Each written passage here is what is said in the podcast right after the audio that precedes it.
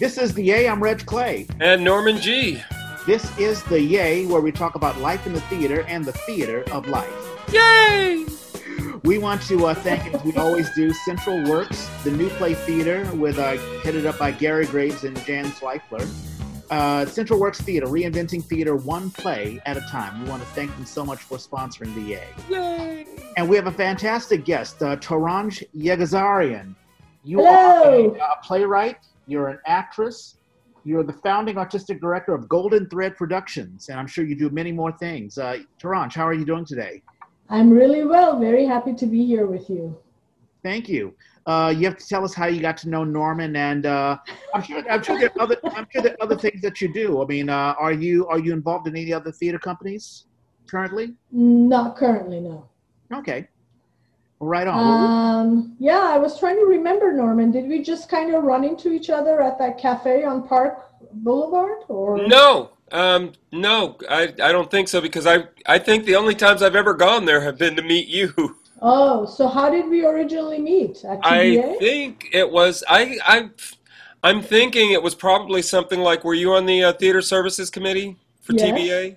Yes. I think we might have met formally that way, but um, when you guys moved in, when uh, Z Space moved into that uh, office on 10th Street, Yeah. um, and then you guys got a space in there, I was in there regularly, um, you know, Uh-huh. dealing with uh, Playwrights uh, Foundation and uh, with uh, Word for Word. Yeah. So, yeah, you just stopped me one day and you were like, You're a director, right? Suddenly I'm like directing a new musical that is being written as we are working. I was like, yeah. So that was This- Love Missile, which was our first commissioned work. It was an anti-war musical. This was in 2003. mm, um, you know, when uh, the U.S. basically invaded Iraq and that war was going on, and right. we were pulling our hair. So this was our way of, um, I don't know, I think surviving for one Yeah. thing, but also expressing our point of view. Yeah. And um, I don't know, Norman, if you remember or not, but my mom was in that play Yes. and Sophia Ahmad was in that play, and they were Yes. playing a mother and daughter uh, in Love Missile. And then years later, they performed together again in 2015. Oh, performed together again in in uh, Isfahan Blues, uh huh. and Sophia played a younger version of my mom. Oh, how cool. Yeah, yeah. So yeah, so Love Me Missile lives on.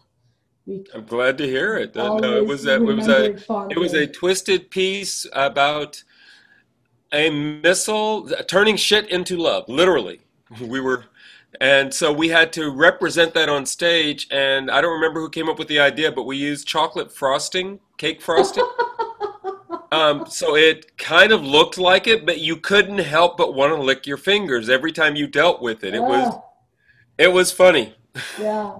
Um, and we had shadow puppet, puppetry. Remember uh, Oh, that was beautiful. Yes. So all the attack scenes, the scenes in that other country where the war was happening, those were all done through shadow puppetry.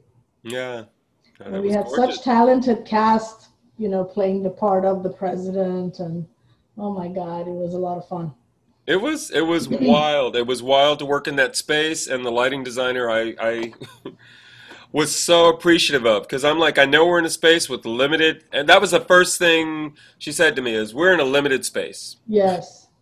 And I was like okay, and then she came back after we did our first run through and said.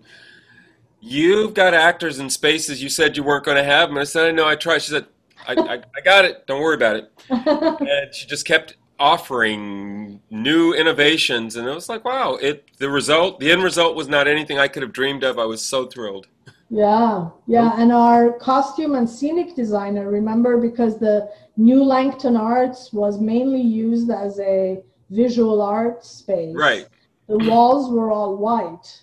So Mhm. our scenic designer covered the walls with trash bags, those Right. black trash bags, because we, we weren't allowed to paint.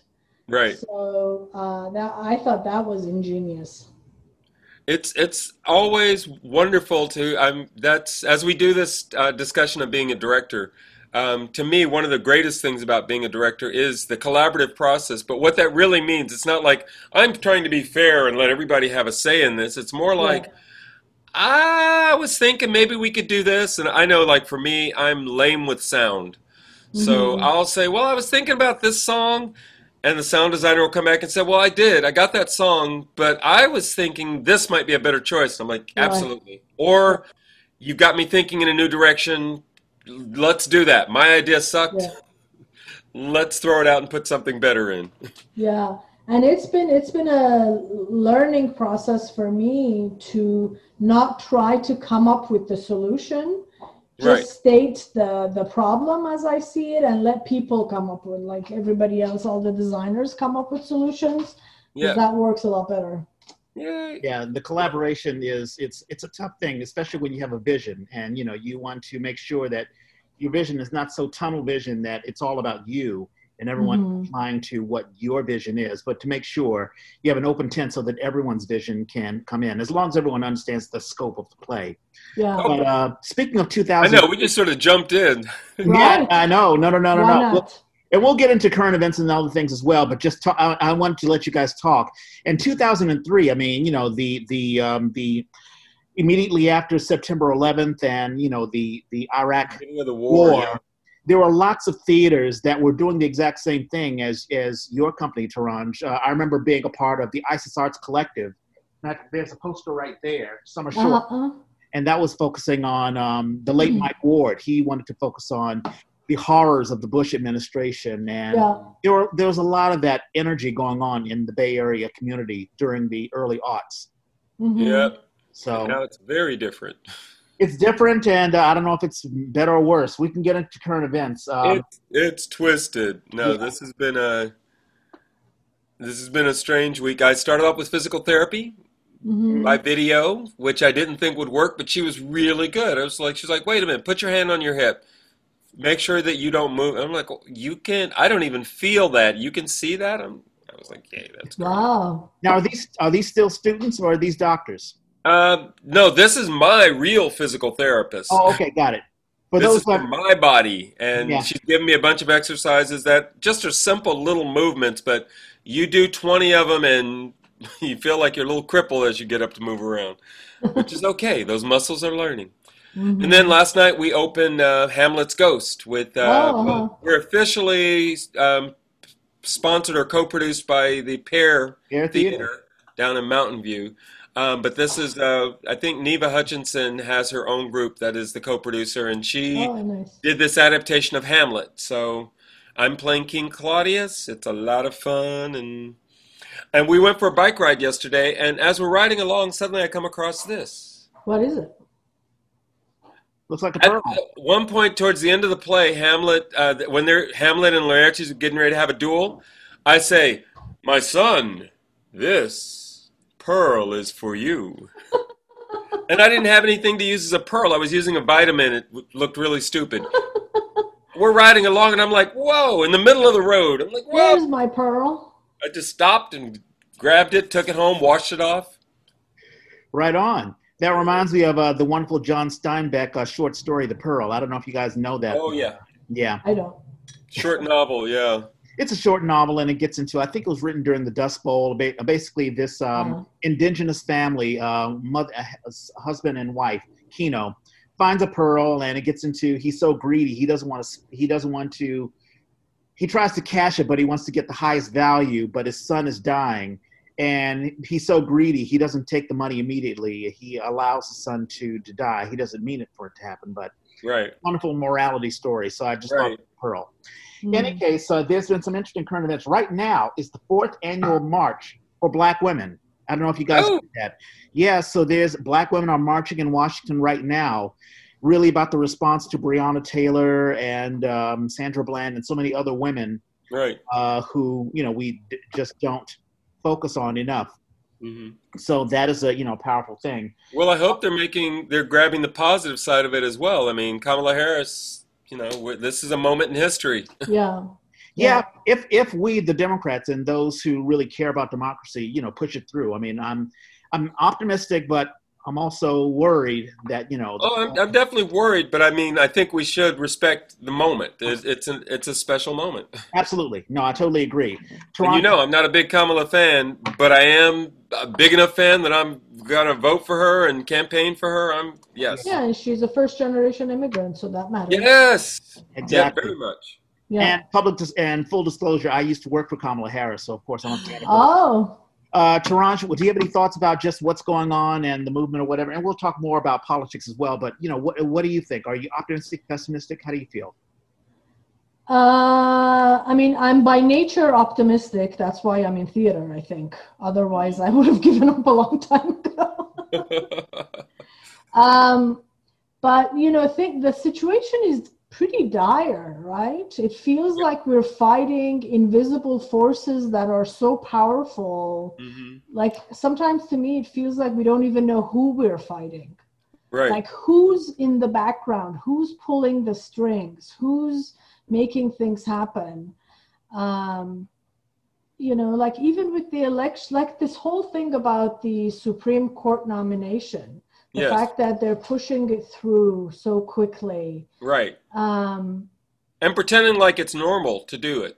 and pretending and like the whole Mitch McConnell his agenda I think Yeah. he kind of wants to take us back to the 1950s Yep. you know Yeah, uh, or even maybe even like before that maybe he wants to take us back to the 19th century you know Yeah. um, I think those are his values, and and I think you know I think he's racist. He's a misogynist. I mean, of course, th- those Yeah. apply to our president as well, and and so it it makes me.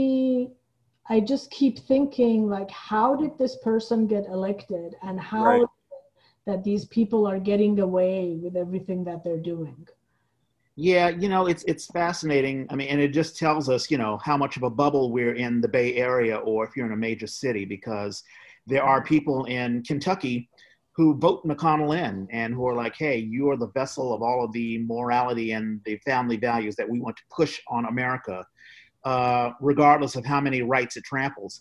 And McConnell's niece is married to Daniel Cameron. You know who Daniel Cameron is, don't you? No, who- That's, No.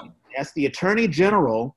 Oh, the black guy. That's right, the black guy, the Attorney General of Kentucky, who says, "Oh, the the uh, Breonna Taylor thing, we're not going to." Oh, you know, we're, we're not going to uh, prosecute. Well, they got, uh, you know, the grand jury will indict one individual for shooting into the wall. Right. Forget about Breonna Taylor and the six bullets that, you know, hit her. Right. Yeah. I think it's an absolute travesty, and I work in law enforcement, and I do not agree with Daniel Cameron. And the fact that there's such a close relationship, I didn't realize that he was married to McConnell's niece. I didn't know Uh-huh. either. Yeah. It's, it's Yeah. No, he's definitely ambitious. he, is, he is ambitious. He is looking to make that next, climb that ladder, get up the next rung. yeah. Well, you talking about Cameron? Yeah. Yeah. And I tell you, that's the Republicans. You know, when you when you Torange, when you talk about you know the hidden forces, you know, with every it seems like every week the Republicans have yet another bullet or another piece of ammunition to use. It's like, oh, you know, we have this uh, this woman, I forget her name, this um, ultra conservative woman that that Trump wants to push in Oh, the nominee. Yeah. Yeah. Um, nominee. And you know the fact of that Ruth Bader Ginsburg died, you know that's ammunition for the Republicans. And then you have this black guy who willingly will, you know, acquiesce to Mitch McConnell and the Republicans to Yeah. not prosecute. I mean, so the optimist in me says that we're being challenged to fight for our rights. Right. Like fight for this thing that we call democracy, fight for peaceful transfer of power, fight for, you know, an independent Supreme Court. Like if if if it matters to us, then we have to fight for it. So that's the optimist in me. The Mhm. pessimist in me is like we are so powerless compared to these larger invisible forces that are pulling the strings and like moving us like pawns. Like even trump like you know he, he doesn't know what he's doing. He just says whatever comes out of his mouth. I don't think he has like a political strategy. I think his strategy is to just make as much money as possible and Mhm. uh, and make his his friends richer. Um, but he's in so many people's pocket, you know, so that they're, of course, they're they're using him. Yeah, I don't know. And you know, and the Democrat Party. I mean, you know, we have to. I mean, it reminds me so much of what happened after uh, King was assassinated in '68, where um, you know the the party just didn't have a person, and also Bobby Kennedy, who died in '68. Right. You had a party that was empowered and angry, but they were not united enough so that you know uh, Nixon and the Republicans can just do whatever the hell they wanted to do, Mhm. and just how conservative America was. I mean, you know, Nixon in '72 was a landslide victory, and um, so the Democrat Party feels sort of powerless as it Mhm. was in '68, and I'm hoping that you know this, you know, that Biden will be elected, and that you know we can sort of right the wrong. And it's not so much we want to win against them, the Republicans. I mean, you know, there's some decent Republicans. You know, I think about Mitt Romney. You know, there's some Republicans who are not racist, who are not misogynist. They just care Right. about being fiscally responsible. But then you have Right. these far right folks who Mhm. um, who really just uh, they they damage democracy. I mean, Yeah. the, the the damage that Trump has made, and the people who support him, Mhm. uh, that has been the real damage to democracy. That's the way that I see it. Well, Torange- well, do you do you see it as a, I'm curious. I mean, do you see this whole wave as a backlash to the Obama presidency, both in terms of having a black man in office and also his liberal agenda? Definitely. Both. Yeah, Yeah. I, I I totally agree, and I think it's it's Yeah. covert racism. I think it's you know they won't say it out loud. Yeah, But- yeah. I mean, that's what I think too. And I and I, you know, I have to tell you, as as an immigrant, I kind of have the, an outsider's view of um, American society and and politics. I think a little bit, and and I have to say that race relations in the U.S. have always just a driven me crazy because I grew up in the Boston area, you know, and I remember actually living in Dorchester. I don't know if you're familiar with Boston, but Dorchester is half Irish, half black, and people don't cross that invisible line. And Mhm. I didn't know my apartment apparently was on the white block, but you know, the block behind me was the black block. And you know, I would walk my dog four blocks around and I would be circling like the Irish area and the black area. And I was like, wow, this is like such a drastic change. You know, there are no whites here, there are no blacks there. Um, so, and it's, and when I was going to high school, people were being bussed. There was actual busing, and it just, like that whole history. Yeah. I mean, I don't have to tell you, but that, it, that history really Yeah, no, it's fa- it's fascinating, and this is a great way to transition into an origin story for you, uh, Torange. Uh, I grew up on the East Coast as well. Um, what was it like being in Boston? I've been in Boston once, and as a black person, I really did feel um, I didn't feel welcome. I think there's Yeah. a race problem in, in Boston. But tell us uh, how you did you did you immigrate? Were you born in the USA? No, I was born in Iran. I came to the US when I was 14. My uncles lived on the East Coast, Connecticut and Massachusetts, and I went to live with the one that was that lived in Massachusetts. Um, and then went to various high schools in the Boston area and got my undergrad degree there and then moved to California to study theater. I'm gonna let uh, Norman uh, take over. I mean, I can. I totally can because I have tons and tons of questions. But uh, you know, this is Well, jump in. No, so uh, Torange, the reason I specifically invited you on was to be a part of this thing I've been calling the Bad Summit, the Bay Area directors, um, and just to talk about. Um, I don't think, in fact, I'm sure I did not know you when I started Oakland Public Theater. Um, I went out of my way to try and talk to all the East Bay theaters to say, everybody I could find, to say, hey, what's going on? What is it you're doing? And what is it that we can do, you know, ways that we can work together? I feel like as we're in the position that we're in now, with everybody's stuff suspended or going online, um, it seems like a great opportunity to stop and talk about where we are and how we got here and what maybe is coming next. So, Um, we always ask, you know, for an origin story to start because we want to know where you came from. Um, when did you get involved in theater? Well, I did theater all like throughout my childhood. So in Iran, in school, I did theater. Then when I moved here, mm-hmm. um, in high school, I was. Uh, oops, sorry, I have a doorbell that I have to answer. Okay, yeah, we'll be here. we'll we we'll, we'll sort of talk. No, it's interesting with the Tehran. I mean, I, I would really love to know um, what influence, because I'm always fascinated with how does America sort of sell itself to other countries? I mean, how uh-huh. do you know maybe they see American television or the you know or listen to rock and roll or something like that. I'm always right. interested because you know us born being born here in the USA, we have no idea what how the the what do you call it the marketization of America is. Uh, yeah, uh, true. Yeah, but it was very you know up until um, up until the regime took over the uh, the Khomeini and the Ayatollahs. Oh yeah, that's right, the Ayatollah. Um, yeah, it was very very Western. It was the most Western of the Middle East, Middle Eastern countries. Yeah, the little that I know, I know that we installed, we the CIA in America installed the Shah of Iran in the fifties because you know we wanted oil and all that sort of stuff, and then of course that ended in the seventies. You know when Torange comes back. She's maybe, back. No, she's back. Hey, Torange.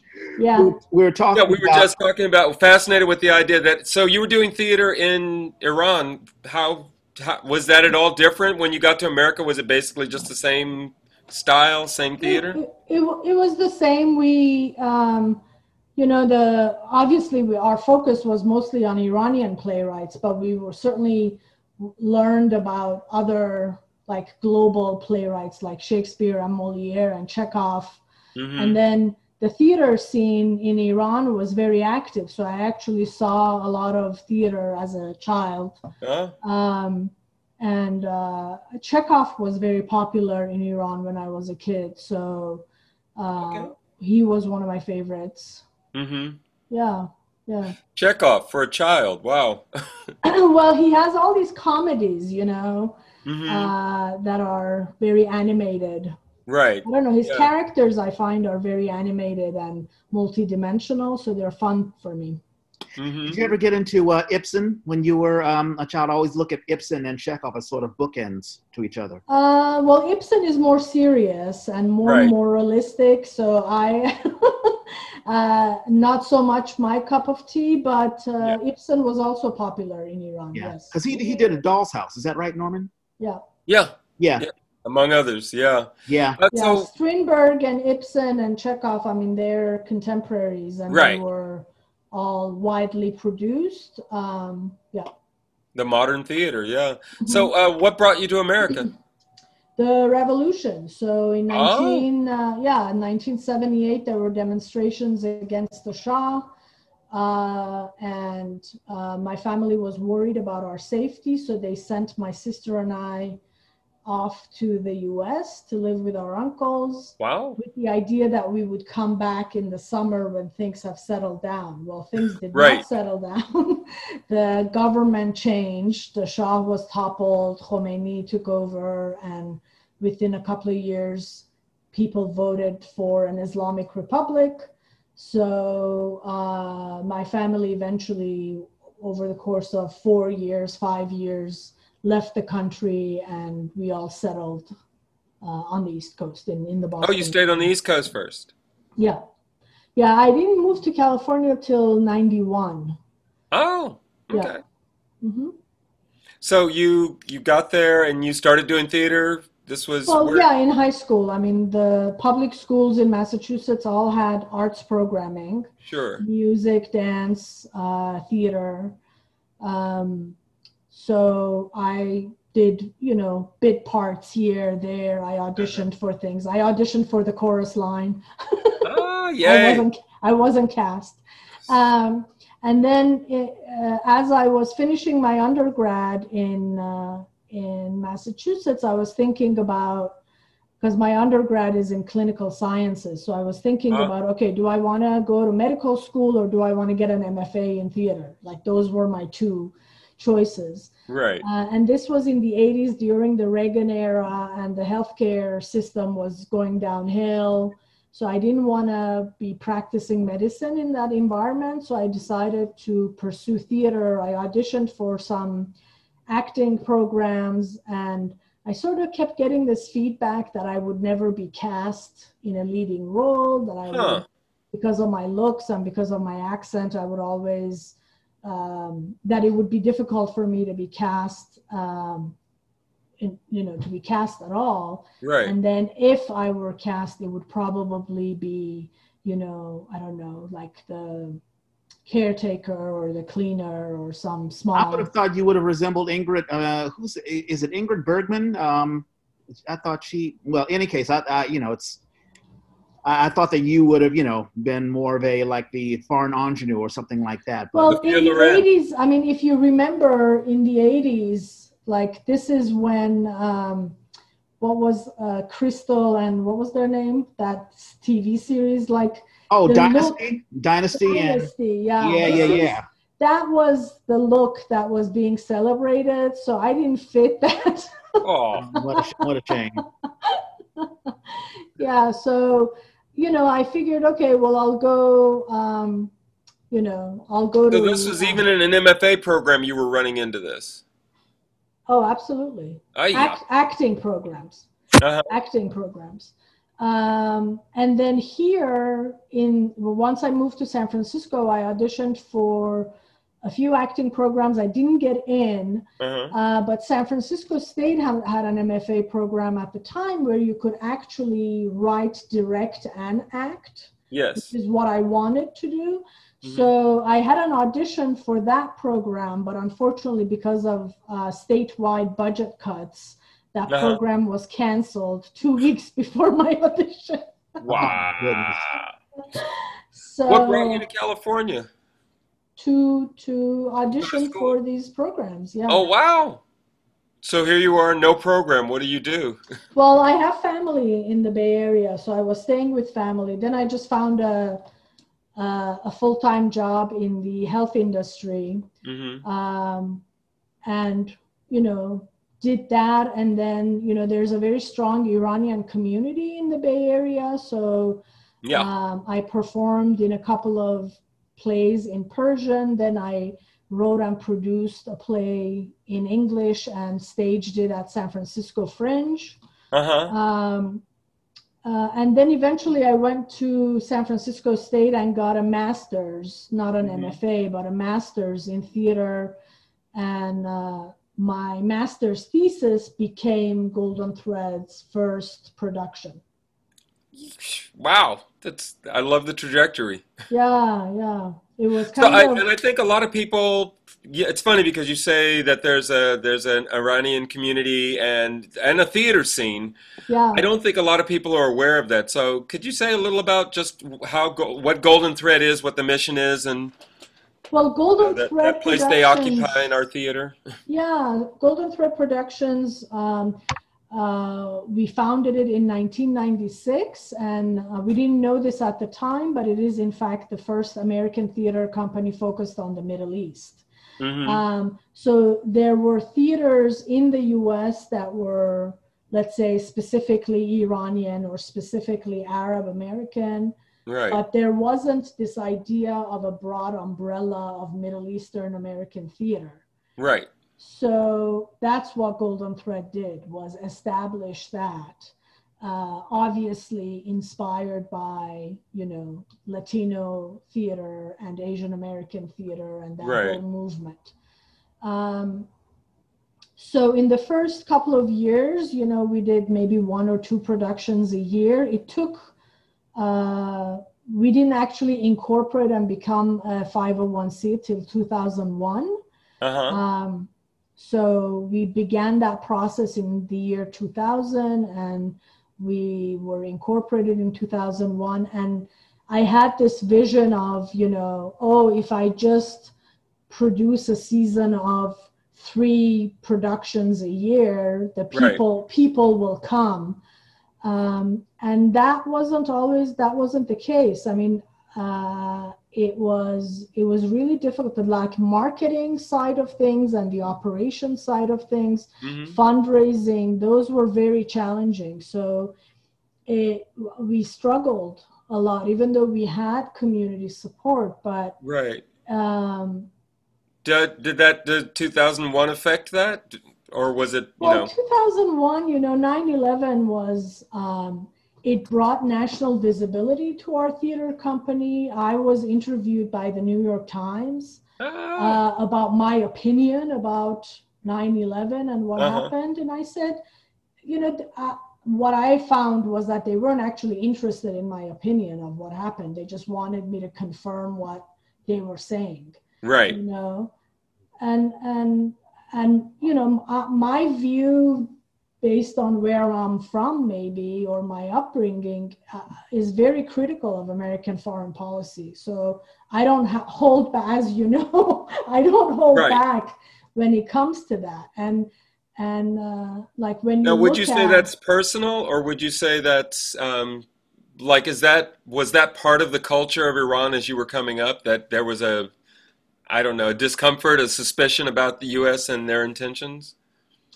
Um, I would, if it was, I wasn't necessarily aware of it. I think in Iran, people, and in most of the rest of the world, people are, uh, you know, they're used to uh, political analysis and discussion and and uh, looking at trends or looking at who's uh, who's up, who's down, and Right. Behind what, who's benefiting from what, you know. So this idea of always asking, okay, so this political event happened, but who's benefiting from this political event? Okay. And are the people uh, that the media is talking about that they did this, th- are they really uh, responsible or, you know, because I, I tend to think about who benefits from something. And, Right. You know, That I- that seems like a. Go ahead. Were you saying something, Reg? Oh, I'm, I'm sorry about that. I had a quick question for Miss uh. Yeghiazarian. Um, you know, we've talked about racial issues, but usually when people talk about racial issues, it's always either black or Latino, or and we forget about the fact that there are other minorities who should be involved in the conversation. And I, I, I was curious as to how, let's say, um, have you been affected by racism by just you know by your nationality? Whether just growing up or even the Pear theater let's say you not getting let's say a, a grant that maybe i don't know the lorraine hansberry or another company may have Uh, yeah, I mean, it's hard to know if you don't get a grant, it's hard to know why you didn't get it, right? Because Right. you contact them and they said, they say the panel assessed blah, blah, blah, right? Right. You know, so, so it's kind of uh, difficult, but I can tell you that during, um, during the 2000s, uh, and this is based on data that was published in a study, because of the Patriot Act, a number of institutions pulled their funding from anything related to the Middle East Yow. because That- because there were repercussions. Right. them. If they were going to be associated, if the project somehow linked them to some terrorist activity, which during those years was very broadly defined, Right. then they it would be they would be jeopardized. So uh, funding was very difficult during those years, and and um, uh, institutions were were reluctant to um, to support our work. But um, we benefited from funding from San Francisco Art Commission, California Art. Council. Um, GFTA and then later the Hewlett. Those were sort of our main sources of funding, and then smaller local foundations like Zellerbach, etc. But I think uh, the fact that our focus is on the Middle East, the fact that many of our plays open openly discuss political issues, hmm um, it it scares people away. Even Yeah. Middle Eastern foundations, Yeah. you know Wow. They they're more comfortable let's say supporting our children's program because it's safer Right. but you know the full length plays that um, I don't know, expose uh, some kind of political issue uh, is a little touchy for folks. Which is funny because you would think Bay Area theater that the Bay Area would be open to political discussion. I, I- wonder I what kind of is. reception. Go ahead. I, I think I think Bay Area theater is open to discussion, but you know, I think we we think of ourselves as more liberal and more progressive than we actually are. Right.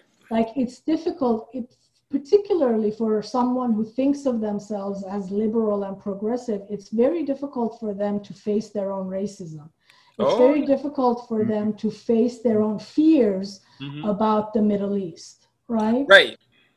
So so the, these are challenges and we try to have discussions and and open it up but they're, Well, they're like I said, I think we met through the TSC, and you know it was a wonderful. It's an organiz. It's the Theater Bay Area brings together all these theater companies to basically have a discussion about what is going on and what is the scene. How did you feel like your reception was from the general theater community for Golden Thread? Well when golden thread was coming up it was an exciting time because a number of new theater companies were emerging Oh yeah. uh, yeah african american shakes had o- started the year before us Mm-hmm. um, uh, Crowded Fire started the year after us. Uh, Yeah. Fool's Fury, Cutting Ball. So there were a whole bunch of us, hmm new companies. Uh, we were all present at TSC and and supporting each other and coming up with tools and policies um, to help each other. I mean, Yeah. and if you remember at Z Space, all of these companies had their offices. I know it was a great. Uh, there was an old office space that was suddenly uh, Z Space got in from their old space and suddenly had a little more. They had some extra offices, and they started. You know, it was really smart. They said, "Well, we should really encourage, cultivate this relationship with these other companies," and it's something I've always thought was important. Um, I've I've always hoped to see it happen more largely, but those companies that take the time to actually communicate with each other and participate in what's going on, I, I think that if I were going to identify something as you know one of the most positive things in Bay Area theater, I'd say it's that when you know there's a relationship between companies. Mhm. And I always feel like people are theater companies are aware of Golden Thread, but I always I'm always happy when I see like when you guys got connected to Potrero House. Mhm. Um, what are they calling it now? Uh, Potrero Stage. Potrero Stage Yeah. um, you know that, and you were connected to it even before that.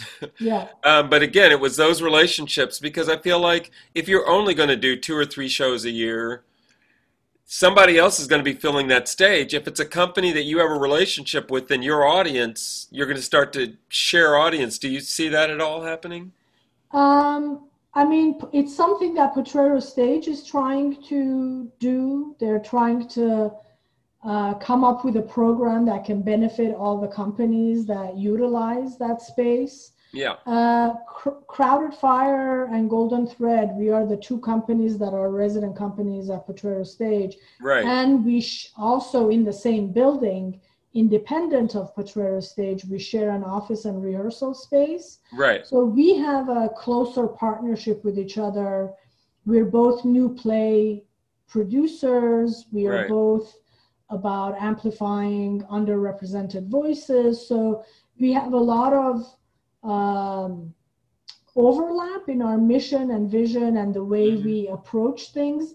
I don't know that that's necessarily the case with every company that produces at Potrero Stage. So it'll be interesting to see how we can share audience because you know their audience may not be interested in our work. Right. So I don't know. Yeah. but it's, been- something that it's in you you know that it, it is in process. Hmm Yeah, I mean, you you occupy such a unique position in in the whole spectrum of, of American theater, Yeah. you know, let alone Bay Area theater.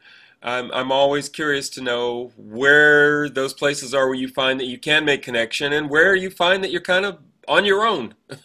Well, we have uh, we have we're part of a national network, and for a number of years we've partnered with um, organizations nationally to really raise the visibility of Mhm. um, Middle Eastern and North African theater artists. Nice. And um, so just this year, we finally launched um, Middle Eastern North African uh, Theater Makers Alliance, hmm uh, which has a website and people can see it. But this is the first national advocacy organization for our community. And it's the result of many years of community building and outreach nationally. Um, so I think moving forward, there's going to be a lot more um, national support for our work. Uh, I'm always surprised when people in the Bay Area say, "Oh, I have I've never heard of Golden Thread." So I don't know, like I don't know where to advertise. I don't know Right. you know the chronicle doesn't review you or the guardian closed or whatever like i don't know um, where people find find out about theater now it's just everything's become focused on social marketing and online outreach I think- so I think it's a new game that a lot of theater companies are trying to figure out. You know, like do you do uh, Twitter, Snapchat, Instagram, Facebook? You know, what's the new trend? What's the latest trend, or what's an old trend? And I think, I think uh, Golden Thread is not the only one. There are a lot of theater companies that are struggling, especially those that have been around for a long time because they're used to the old, the old way of doing things. You know, And the, right, the old way doesn't work anymore. So, but how does the social, you know, how does social media work? I mean, if I put up on Twitter that I saw your show and I loved it last night, yeah does it Does that- translate does that work? audience? Yeah. yeah. well we're working on a series of audio plays right now Ah, So, because we are producing, we want to produce online content, right? So, uh, in on October sixth, we're going to release a full-length play, an Iranian full-length play, actually called Uh-huh. "The Language of Wild Berries." Uh, it's going to be released as a podcast. It'll be free to access. People can stream it or they can download it. mhm. And then um, on October 7th, we're going to have a conversation with the playwright on Zoom. Oh, and nice. Live stream that. So, Uh-huh. Uh, and that's the first of our sort of our major online events. Uh, and we're going to build on that with uh, two more. Moving into the 21st century. Miss Miss uh, Yeghiazarian, do you know a good friend of mine is Nasim Badi, and she is also Iranian. Uh, she's an actress and a playwright. I don't know if you know her or not. I should. Is she Bay Area?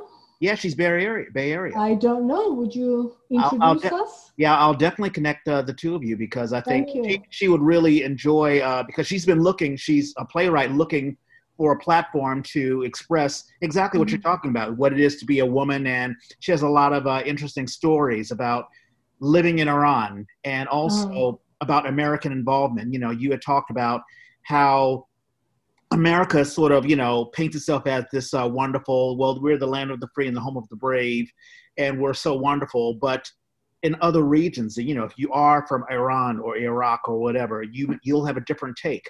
You know, we were talking just while, while you were uh, while you were getting the um, while you were answering the doorbell. Norm and I were talking about the influence of the CIA. You know, in, inputting in uh, like the Shah and trying to sort of direct things, and uh, I'm sure that's had a um, Well, and that's, yeah, that's become our foreign policy in general. We seem to approach everybody using that model. Yeah. Yeah, I mean the U.S.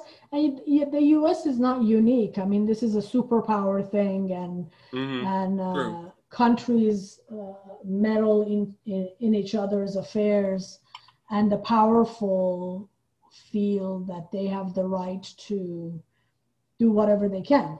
So um, I think it's our job to stop them, and um, you know whether it's U.S. policy in Central America and South America or the Middle East. Um, I, from my perspective, it's been it's been disastrous, and um, Right. in in Central America and South America, it's actually led to some of the environmental problems that we're now seeing with deforestation and hmm and abuse of land because of mining, etc. So, I mean, these are uh, yeah, I mean, if you call yourself a democracy, your citizens must be more involved. And yeah. I think what's happening in the US more and more is that, you know, we're just really comfortable not being involved. It's yeah. like, oh, well, you know, as long as I have a, my job and my car and I'm. Yeah, like, yeah we're distracted. Whatever. We have our toys. You know, we're not focused on what's going on. Yeah, well, and, and it I'm, seems like it would be a I challenge. I include myself in that. I'm not saying. Ah, right. you enjoy your coffee. I do. Yeah. Yeah. Uh, but it seems like it's a challenge with that to grapple with the sort of perspective that is being an immigrant, being someone from the Middle East, trying to communicate with an American audience you know, how do you keep it from just feeling like it's always going to be heavy?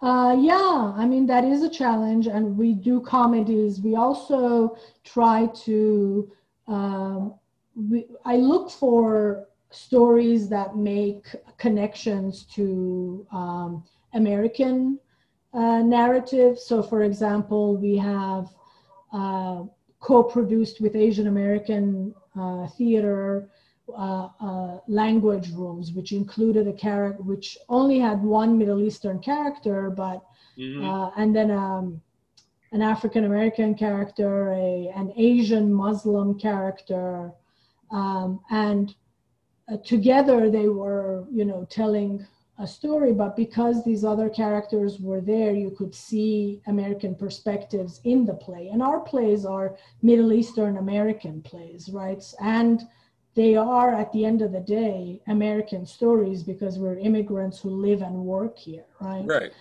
Um, or with our co-production with African American Shakespeare on Esfahan Blues, it explored um, Duke Ellington Orchestra's visit to Iran in 1960s and the uh-huh. influence of the civil rights on the Iranian population and the influence of jazz music on Iranian population.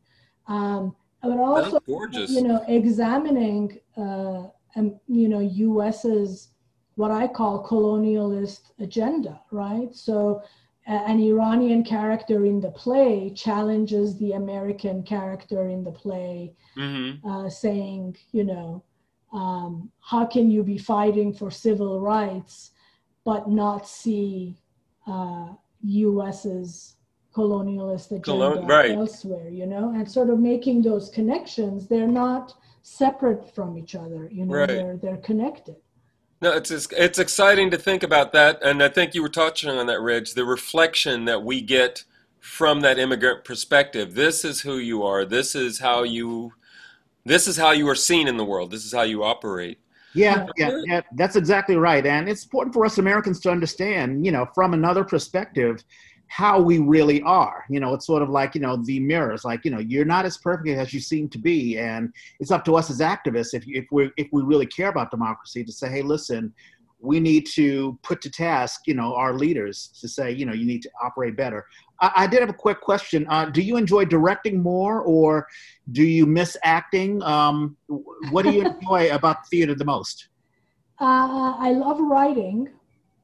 Yeah. I consider myself a playwright more than anything else, and I enjoy directing. Uh, I haven't acted in many years, so I don't actually know if I'm an actor anymore, but maybe it's like riding a bicycle. But um, yeah, so writing, uh, playwriting, and directing mostly. and I did want to go back to the point you were making before, though. I want to say that nobody's perfect and no country is perfect. Right. But but the US makes a lot of claims.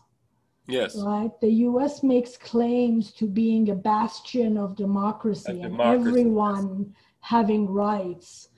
And it's like you can't say those things and behave the way you're you're behaving. You know? Absolutely right. Now, Dr. King, in, in his uh, I Have a Dream speech, he talked about the check, the proverbial check that is written. And, uh, you know, when we talk about the Declaration of Independence, and when we don't do what we're supposed to do as American, as America, it's a bounce check. You know, you yeah, right. tell someone you are free, but you know uh, you're not as free as you know anyone else who uh, has money or who has prestige or who is, you know, who has privilege. Yeah, and I would say that you know the the immigrant perspective is not so different from uh, anyone else in the U.S. who has experienced otherness, Yeah. right? For whatever reason. So m- many in our in our audience are of mixed heritage or are LGBTQ, and and they uh, our plays, our stories resonate with them because they Mhm. can connect with that experience of otherness.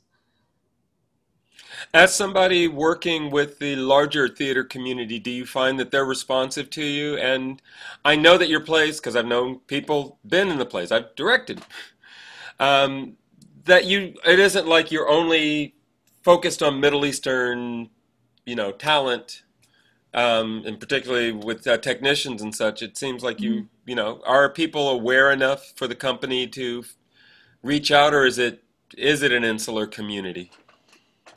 Um, I think, I mean, our resident artists are mixed, right? So it's Middle Eastern artists and non Middle Eastern artists. So Okay.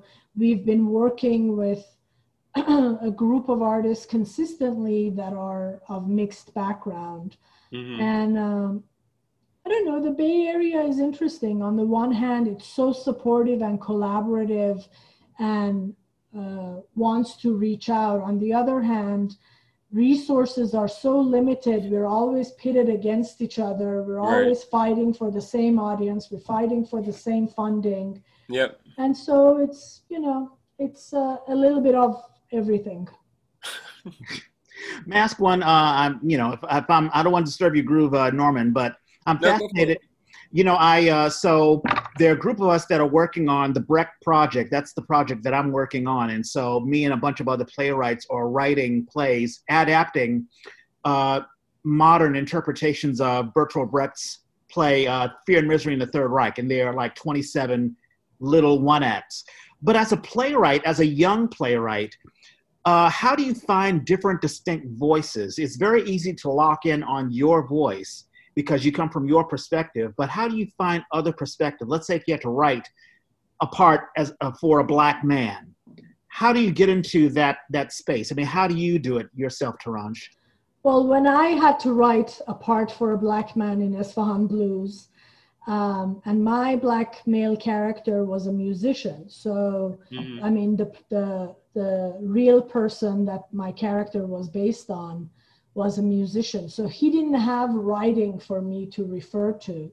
So I, I researched uh, black authors of the Uh-huh. same era to see uh, if there was somebody's voice that resonated with me in terms of what I knew Yeah. about this character. Uh, I'm a huge fan of Langston Hughes, so Yeah. I went to him first. Uh-huh. Um, but he's too too much of a poet, too sweet, too. Yeah, that's a So nice way of that putting it. wasn't that wasn't exactly the voice that I was looking for.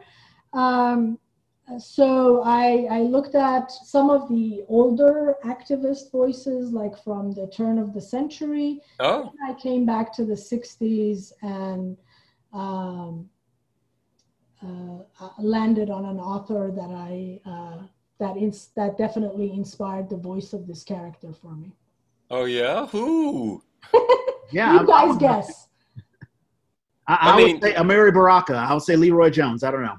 No, No. uh, my first thought was um, uh, Baldwin, Yes, James Baldwin. Ah, there we go. There we go. yeah. who is huge now. It's it's it's an exciting Yeah. time to watch that voice just continue to be more and more relevant. It's, it's Yeah, exciting. and what does that mean that that voice is relevant now? I mean, I that- think the be barriers to him being heard are dropping. I, I, I guess that I can't imagine otherwise why, because it's not like it wasn't any less true when he said it, but I don't think he was heard as much. Yeah, I don't yeah. know. I mean, the situation hasn't improved. I think is Right. You know. There's a beautiful clip of him as an older man being interviewed and saying, basically, he's being, they're saying, why are you pushing for this now? And he's like, well, how long are we supposed to wait? Am I, you know, my nephews and my nieces, are they supposed to wait? You know, is that next gener- generation supposed to wait? Yeah. How much longer? It's been going on for a long time. It was, Yeah. and it was wild because you could see the hurt in his eyes yeah. And it's the same hurt you see when you look at those 60s clips, the young man expressing all this. yeah. Um, I feel like we're getting close to time, but I did want to ask if you are ready to talk about it, what this transition is going to be. Are you moving on that yet? Is that something you can share? Yeah, yeah. So I think uh, our selection committee, uh, and I'm not a part of that selection committee, they're uh, either beginning to or will very soon begin their interview process. Yeah. Uh, and uh, I think the schedule is that they'll make an offer um, so that we have identified our new AD by the end of the year with the idea that they would begin by January 2021 is the idea. Ooh. So we'll see. And I'll stay on through March Mhm. um, and be there to support the, the transition and the new AD. Um, and after that, I'll be, or around the same time, I guess, I'll be directing at UC Berkeley. Um, and then after that, I'm hoping that I can take a little time off, maybe do a cross country trip if uh, that's possible. I've never done a cross country trip, so um, Uh, Yeah, no, that's, and just again, so that we're clear for people listening. Um, so you'll be stepping down. Uh, is your title artistic director, executive director? What do you, what have you been titled? founding executive artistic director. Ah, all of it. And you are looking for somebody to step into these shoes. All of it, or uh, executive artistic director. Mm-hmm. Yeah. Yow. No, it's it's going to be a huge shift, and I can imagine having some time off will be new. Yeah, yeah, I'm sure you'll still be a part of the Pear Theater. I'm sure you'll still be a part of, you know, Golden thread. I'm sorry, Golden Thread. yeah. Uh, I mean, I won't be in any formal way, but hopefully, I'll come back as an artist and hmm uh, you know, be produced or direct or something. Can can can you give us a hint at who's who's in the running, or do we should we just wait for the big announcement? You should wait for the big announcement. I actually don't know. I don't. Oh, don't okay. know. You've really made sure you stayed out of that process. Pretty much, yeah. Yay! As you guys were talking about uh, James Baldwin, a book that I'm reading now is called The Fire is Upon Us. I'm probably, probably Oh wow! Here, It's it's a wonderful. It's about the debate between James Baldwin and uh, William Buckley. Oh Yeah, yes, yes, yes. I There was a a video program last that. week. Yeah, yeah. It's. I mean, there are all sorts of YouTube videos on it, and there's, I'm sure, a documentary on it. But I was sort of getting into because obviously, you know, we, you, Norman, and I, we've talked about when Baldwin was in France and when he came back from France to the United States. He almost immediately got into the political circuit. Not only was he writing for the Right. civil rights movement, and he wrote the article in Time magazine, but he got into a debate with this ultra conservative, which is really an echo of what's happening right now conservatives versus liberals. And William Buckley, for those who don't know, uh, was a ultra conservative who, um, you know, tried to espouse conservative values and, and all sorts of stuff. And it's an echo of what's happening right now. So, Well, and they literally did it this week. They re uh, David Frum and and I don't know the black uh, person who is uh, from Harvard, I think, hmm. recreated the debate. wow. That was that. You can see that now. That was recreated this. I think it was like Monday or something, um, but it was done this week. Yeah, Yeah, I'll definitely check in that out. connection to the book. I think. Yeah, yeah, yeah. Well, Torange, thank you so much. And, uh, you know, I'm dying to see one of your plays because, you know, it's, Or Uh, hear. you may hear one of our plays soon. Yeah, yeah, yeah, yeah. Well, hear and see. I mean, obviously, after COVID 19, we'll actually go to the theater and see. Yeah. But it's something Scott Munson, Scott Munson's a mentor of mine, and he would always say, you know, as Westerners, we're so conditioned to what we see and the media that we get. We need to really hear voices from other cultures because that's the way that we can grow as artists. Mhm. And- Well, and I think it's an exciting way to tell story from a new perspective. So, because when you see the stories, they're stories. It's stories of love, stories of revenge. Yeah. It's story. You know, we know these stories, but the context may be new and exciting. Yeah, yeah. I mean, the language of wild berries is essentially the story of a marriage. So Yeah. um, I think it's very accessible, and people who hear it will will love it. I think. I'm pretty we have a confident link, that so they we'll will be love able to it. share it. that's right. Send us the link. Send us the link. 'cause No, we- we. It's uh, in the email, right? You Yeah. you sent it in the email. Yeah. Yep. So we'll, we'll definitely promote it. All Okay. right. Shout out. Thank you. Yeah, birthdays. We're gonna we're gonna Thanks. talk about if you know any other shows you want to promote or birthdays is what we're gonna hit right now. Um, birthdays for this week: Randall King, who is the founding director of the San Jose Stage Company, amazing actor. Um, his birthday's coming up this week, and Kara McKelvey Phillips. It's funny, even when I see this woman's name, I'm like, oh, who is she? I did. Um, oh gosh, what's it called? God of Carnage. Oh, And I ended up with three wives by the time we finished that run. We extended, um, and that was part of it. She got hired, and they said she said she had a wedding she had to go to, so a third woman stepped in Aren't you lucky? uh, and did one weekend with me. It was that was weird. So she's one of my wives, one of my exes. uh-huh. Uh, Taya, Taya, Taya, gosh, Taya Tuggle um, is somebody I know from each one. Reach one, you know, doing work in juvenile halls. Mhm. Carrie Paff is this amazing actress, and uh, she was casting and putting together outreach programs, and is just somebody I'm always happy to hear her name and know that she's still working. Amazing actress.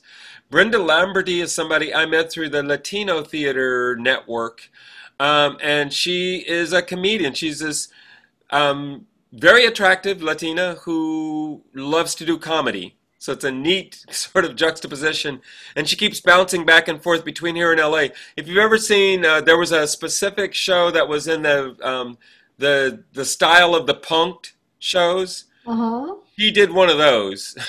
Not one of them. She was a recurring person in that. So they would do up like there was one where they walk in, and she's just all over this guy about. Um, we were supposed to be getting married, and you didn't show up, and what's going on? I'm in my dress, and I'm ready to go. Oh, yeah. And the guy's mother is standing there just freaking out. It's anyway. That's Brenda. Um, Kevin Carrick is somebody I got to do Man and Superman with with Shotgun Players, and I didn't even know he existed. What a powerhouse of an actor! Wonderful. Uh, Jenny Reed, a Bay Area director, somebody I first met when I was on the selection committee for the Bay Area Playwrights Festival. Um, and I think she now lives up in Oregon, but her birthday is this week. Kevin Lassett, I have done one full length movie, decent sized role in a full length movie. It's called Coming of Age. And he played, there were two guys. He played the sidekick, the friend of the main character. I end up becoming the mentor character in that in that film. It's um and I die. So I've been Oh. wanting to. I've got it on uh, VHS, and I want to transfer it so I can actually show people because I've got this wonderful dying monologue. Uh, who else? Lee Jenkins, uh, Bay Area playwright. Um, been around for as long as I've been paying attention to uh, the playwriting scene here. Ruben Grijalva, on the other end of the spectrum, is a younger playwright um, who I met through the Bay Area Playwrights, uh, not Bay Area Playwrights, uh, Playground, SF Playground, and um, and then started seeing he's done some commercial work and you know writing different pieces. Exciting young talent who is now married, and a COVID, married and has a baby in the age of COVID. Yeah. And last one is um, not really a theater guy. Actually, I think he did do a show when we were in high school, Glenn Wickman. Um, but he is uh, now my birthday buddy. So as I celebrate my birthday season, Glenn is my dude. We've been riding the Bay Bridge for this will be the eighth year, and I will have to do it without him this year because he's in Canada. He's in Toronto. But we're going to um, call. We're going to check in, and he's going to do a similar length ride when we do our ride here, which will be next Saturday, next Saturday morning. Those are my birthday shout Is today your birthday? Uh, No, no, I celebrate a whole season. We still got a couple more weeks. Ah, Yeah. okay. My birthday is on the 16th. Oh, Yay! Right on. Well, happy And you're a. Libra. Yes. Happy free birthday, Yes. So here's my list. Um, today is Leslie McClellan's birthday. Uh, she is 63 years old, and it's okay for me to say Woo. because she has it on Facebook. Uh, she and I acted in uh, 110 in the Shade. So that Ah. wonderful production, which had so many people. So I'll bring up 110 in the Shade all the time because it was such a massive cast. So happy birthday, Leslie. Um, Colin Johnson. I think this is the Colin Johnson that you and I both know. There are two Colin Johnsons in the Bay Area. Director and a stagecraft guy Yes. and an actor. Yeah, that's right. Matter of fact, I think he met. I think we were doing a, the reading of Before the Dream. I think that's, or it was, a, it was another Richard Wright piece that you brought us in. Ah, I forget. Oh yeah. Oh no, the uh, Fire and Cloud. Didn't Yes. you do Fire and Cloud with us? That's right. That's right. That's exactly right. So uh, happy birthday, Colin. His birthday is Monday. Um, Tuesday, James Centofanti. Centofanti. Centofanti. James Centofanti. We just call him Jimmy. Uh, his birthday is uh, will be Tuesday. He is a New Yorker, and uh, he is like a true Italian New York actor. And uh, he's been in the Bay Area. He last acted in The Birthday Party, which uh, won a TBA award and Ah. uh, he's worked with Off Broadway West when that was going on. So, uh, Broadway Jimmy, uh, happy birthday to you. Also, you mentioned Ruben Grijalva.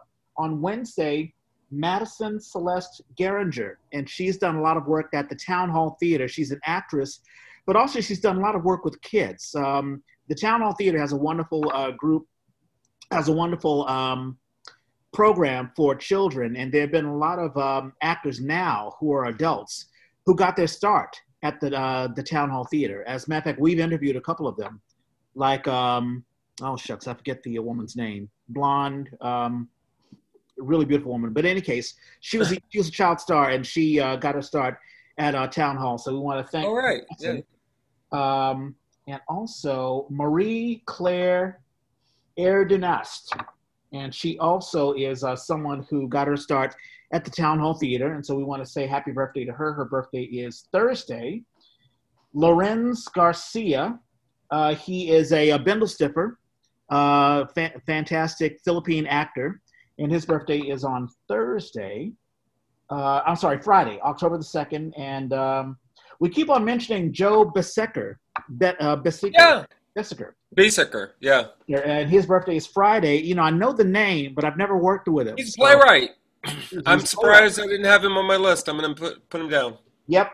And the last one that I have is uh, John Fisher, and he is, of course, the uh, the founder. Oh gosh, when's his birthday? His birthday will be Saturday, a week from uh, today. Oh, that's why I don't have him. Okay. And uh, he is, of course, one of the founders of Theater Rhinoceros. And Well, he's not a founder, but he is the um, uh, artistic director. artistic director, yes. Yes. And there it is. Those are my that's my birthday birthday list. Ooh. I don't have any new shows, um, but two shows that are happening today. The Neighborhood Stories thing, the project that Aaron Merritt has put together, um, is happening today at 3 o'clock around the lake. You can see it from your car. I Oh. don't really understand how that works, but that's happening. And then Linda Ayers Frederick, whose birthday was just last week, um, is doing has a reading of her. I don't know the name of the piece, but it's at three o'clock today. This is through the Dramatist Guild. They do a thing called the Footlights series, reading series, um, and so that'll be happening today. Um, and so I will send you links for both of those. And then, of course, this evening, Hamlet's Ghost has our. You know, we we opened last night and we closed tonight. So, Yep. Seven o'clock. And actually, I have Linda Ayers Frederick. She emailed me, so I have that link as well. Um, but Got it. Great. It was very cryptic because I don't know the name of the the piece, and um, but it, and I looked it up on the website, and it just says, "Oh, what does it say?" It says it tells you uh, new short and short short plays exploring animate and inanimate all right. By Well- Linda Ayers Fredericks. That's all it says. Yeah, we will push it. We'll have the link there. Um, there. Oh no, here they are. Um, a trip to Balaton, the retired fire hydrant, salt and pepper, Uncle Houdini, and more. Okay. All right. There's a Uh, lot. yeah, I will. Uh, we'll we'll push that. Torange, any shout outs? Uh, just our language of wild berries will Yes. be released as an audio play on October 6th. Yay. Um, and then we'll have a conversation with the playwright on October 7th online. It'll be live streamed uh, at 11 a.m. our time. Sweet. All right, and I will have uh, links to. Uh, I've talked about it before. The private lives of the not so uh, master race. That's the Brecht project that I've been talking about. There's still the fundraiser going on. I'll have a link to that. Okay. We talk about Hamlet's Ghost. Uh, please, everyone, see that today. Tonight is the last uh, day to see it. I'm the king. That's Oh, right. Bystanders, uh, Central Works, that's been extended. Norman, you talked about that. That'll be extended to tomorrow. So tomorrow will be the last time to see that, and we'll have a link to that. Also, Plethos Productions Joketoberfest. Oh, You can buy right. Tickets. That'll be October the 3rd. And that is it. Uh, and we'll also uh, push uh, Torange's um, play, uh, the Audio play. Yes. audio play. we have the link to that. Toronto, did you enjoy yourself? Yes, thank you very much. It's been uh, a pleasure to have a conversation with both of you. Norman, it's been great to see you. And I, I am so honored you were able to make time for us. Yeah. And I'll happily come over and have coffee. They, they're doing coffee over there. I think so. Yeah. Yeah. I, I've moved, so now. I'm, Oh, you uh, moved? Where are you now? Yeah, I'm in. Um, uh, what is this place called? You I'm still in Oakland? 35th. Yeah, still in Oakland, but Oh, 35th okay. and MacArthur. Diamond. I'm in Diamond. Okay, I used to hang out around there. I used to live on uh, Piedmont Avenue, which is uh, it's, it's a bit of a walk, but you know, it's I, I'm familiar with the area. Very cool. No, Yeah. 35th? Yeah, no. 35th Avenue. Yep, near um, um, Farmer Joe's. Yes, yes. There you After go. Fruitvale. What's that? After Fruitvale. Right after Fruitvale. Yes. Yep, yep, yep, yep, yep. No, I know. I we we ride by on bikes, so Very, very cool. Alrighty, so uh, here's my usual blurb. You, of course, looking at this or listening to this, you're probably looking at this on YouTube. If you're on YouTube, please like and subscribe. Uh, if you like what we're doing, please like and subscribe. Or if you don't and you have issues, uh, let us know in the comment section. If you're we'll fix them. That's right, and we will definitely fix them. If you're listening to this, uh, you can listen to this on any podcast app that you have. If you have it, or if you're an Apple user, there's this purple app uh, icon that you click on. You can find us. Just type in the Yay and you'll find us. If you're an Android user, you can use the SoundCloud app or just go on SoundCloud.com. We're on Spotify as well. Uh, we're also on the Apple's iTunes app.